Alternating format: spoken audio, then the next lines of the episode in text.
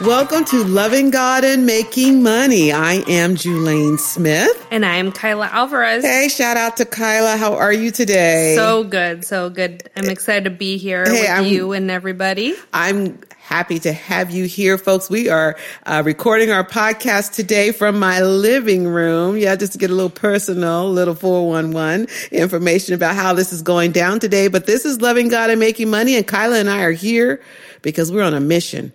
Yeah, we are. We're on a mission, and that is to ignite the fire in you to go out into the marketplace, make more, save more, and give more than you mm-hmm. ever dreamed possible, all to the glory of God. And today we are continuing in our series. We started, oh my goodness, I think it was about five episodes ago now, Kyla, that we've been into mm-hmm. this series on the workplace. A sea, a of, sea despair. of despair. Oh my God. Yeah. So we are talking about the workplace and we've gone through, oh my goodness, a series of episodes covering things like, well, what exactly is uh, the kingdom of God and, and, and how do we bring the kingdom of God into the workplace? Because if the workplace is a sea of despair, which Kyla has shared with us before some of the stats. Yeah. I don't know if you remember some of those statistics, Kyla, that you can just kind of help our listeners to reconnect with. Some of the the surveys that have shown mm-hmm. how basically unhappy people are in their work environment. Yeah, I mean majority, uh, if not like I think it was somewhere close to 90% of people actually hate their jobs. Hate their jobs. Um, and how it was around the 60% mark how they most people feel like they have to hide a portion of themselves. That's right. They um, couldn't be their authentic self. Yeah. Right. And these are things that are so countercultural to the kingdom of God, right? I mean, you think about us as believers in the workplace and we have to be among those who were surveyed. I mean, it's just that we are there, yes. right? Um, and the fact that we carry the kingdom of heaven with us, which is righteousness, peace, and joy in the Holy Spirit, mm-hmm. yet we're in jobs we hate. Yeah, it doesn't make sense and it doesn't no line sense. up. Exactly. And also it calls into question those who own businesses. How come and how are we producing environments that perpetuate those statistics. Exactly. And if we believe in the kingdom of God, then yes. I think we have a responsibility to engage that disparity. Exactly. And we kind of started talking about that um, a little more intimately and some strategies on how to do that. Even last week, we talked about, I brought up the idea of friendship mm-hmm. and in Julaine's terms, she would call that relationship. But yeah, we were navigating how even the idea of looking at people, how we treat people, the uh, relationships we build in the community in and of itself actually becomes one of the greatest um, propellants, I think, of this kingdom mindset. Right, right. And you were the one who challenged me really in our last podcast with this thought. The thought being that as a leader of, um, a business or even let's say you work for an employer and you're a leader of a department, but mm-hmm. you're in a mm-hmm. position of leadership. Yes how you should seek to be friends with those you lead. Mm-hmm. And I was like, oh, wait, time out. Uh, okay, been there, done that in terms of leadership, mm-hmm. uh, for most of my career. And, um, that whole idea of friendship kind of challenged me from the perspective of there's a line that needs to be respected when it comes to you as leader, maybe having to make decisions to move the organization forward in mm-hmm. its mission, its purpose um, that are seemingly unpopular with those that you are leading. Mm-hmm. There are times when you as a leader, you have to make some tough calls. You have to make some decisions that are not necessarily going to be popular. And therefore, if you are, quote, friends with those mm-hmm. who are mm-hmm. impacted by that decision,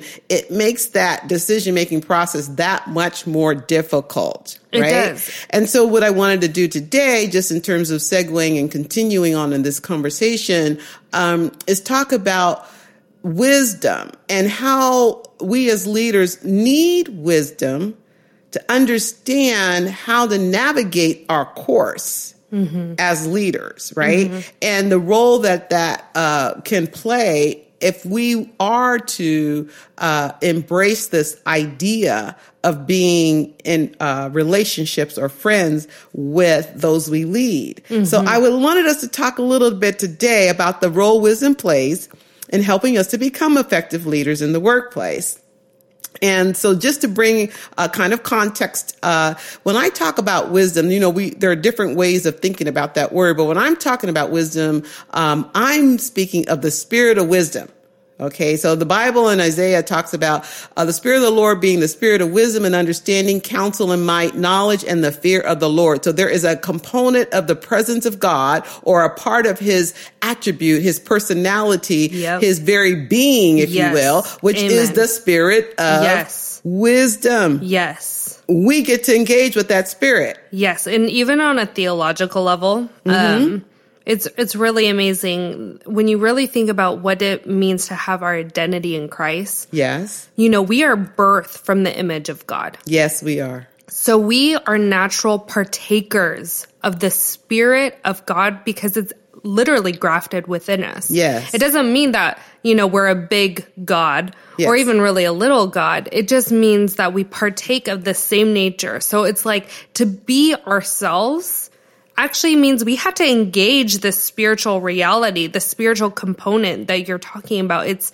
it's, um, it's re- a relationship, just like, you know, like Jesus does with the Father and the Spirit. When we engage in that fluid mm-hmm. relationship, you, you find wisdom in that because it's not in yourself, just like what you said. Exactly. Okay, so let's say this. Then if the- the spirit of wisdom is a part of us in terms of the spirit of God being in us, mm-hmm. and the kingdom of heaven is an expression of righteousness, peace, and joy in the Holy Spirit, when you put all that together, we coming into the workforce, us being leaders in the workforce, we bring a power a presence into that situation that includes wisdom. Yes. Wisdom to know how to do. Like King Solomon asked for wisdom and he was so wise that he was able to lead the people of Israel and to create prosperity and wealth in the process. So if we mm-hmm. set that up as our backdrop, as our plumb line, right? Mm-hmm. Then we bring it fast forward to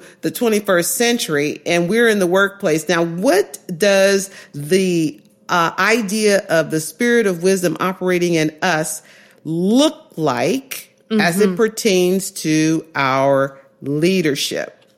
I asked myself that question about 15 years ago when I first began to examine my own passion and my own purpose for the ambition that I had to create wealth.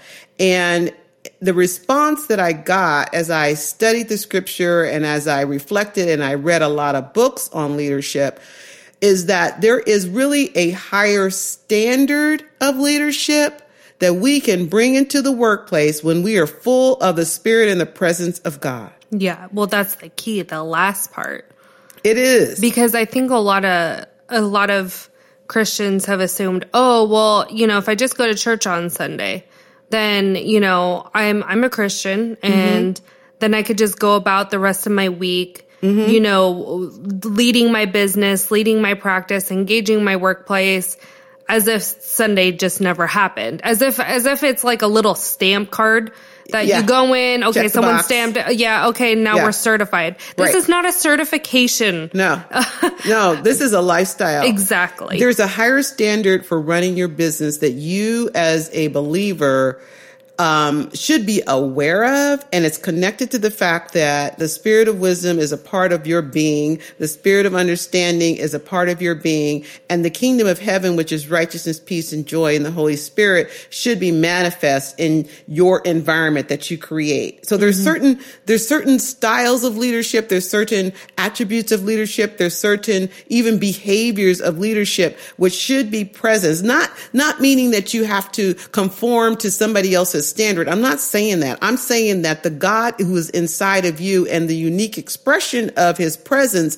should be manifested in such a way that there's a higher standard of leadership that results. There's some things that just shouldn't happen on your dime, shouldn't happen on your watch. There's some, mm-hmm. there's some behaviors that just should not be a part of your paradigm. Right. Absolutely. And so when I put together the soul plan, um, uh, the strategic objectives for uplifting life, which is a business and leadership development framework, the second objective I established was higher standards for running your business because I realized we as believers, we're doing what you were saying, Kyla. We go to church on Sunday and then Monday, Tuesday, Wednesday, Thursday, Friday, we're in the workplace and we don't even understand how to bring the presence of God mm-hmm. into that environment. So we by default fall into the behavior patterns of the world. We fall into mimicking uh, the patterns of behavior and leadership that that are seen as normal. Uh-huh. And we don't challenge them. It's true. Um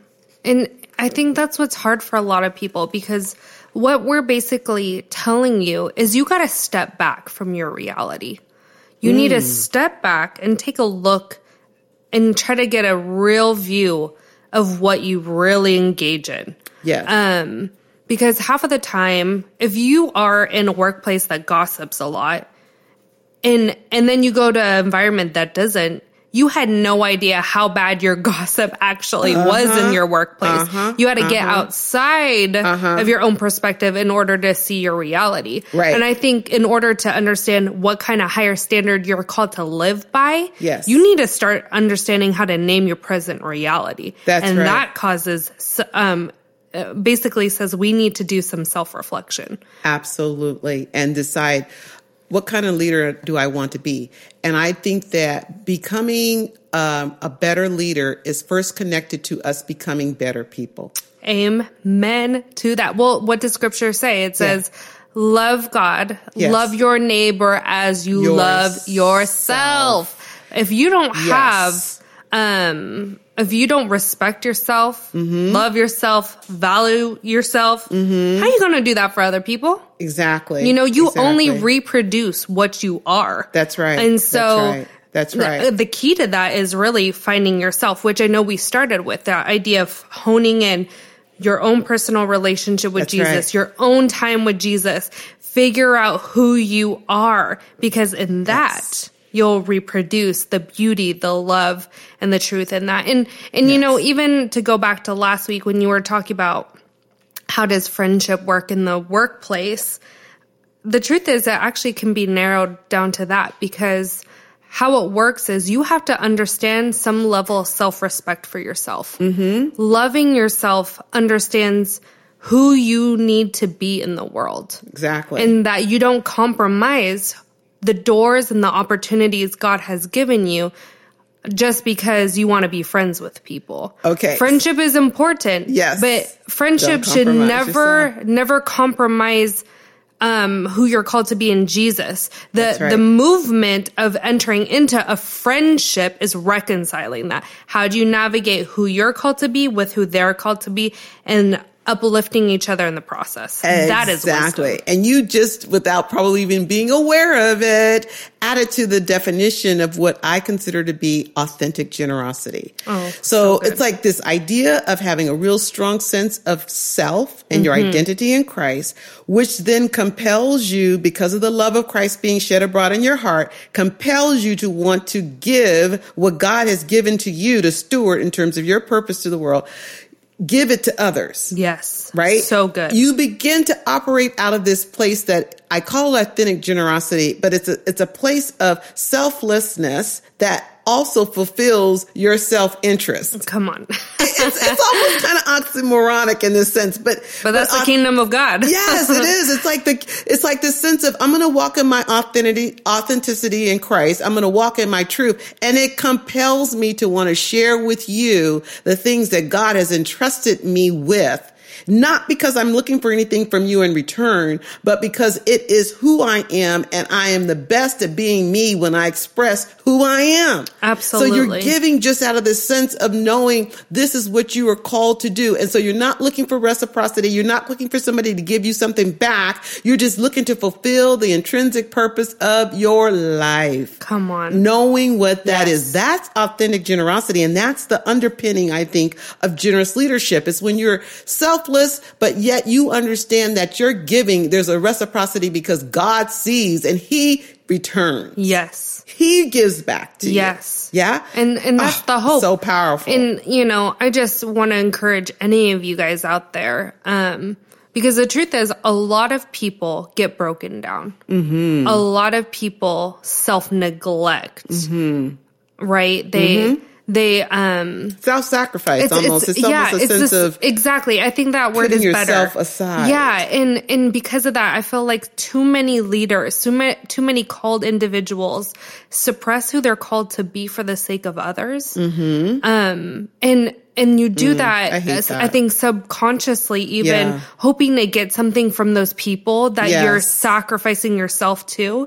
And and the question is ask yourself, did God really call you to that? I mean, yeah, do you want, yeah. did you call yourself to do it or did God do that?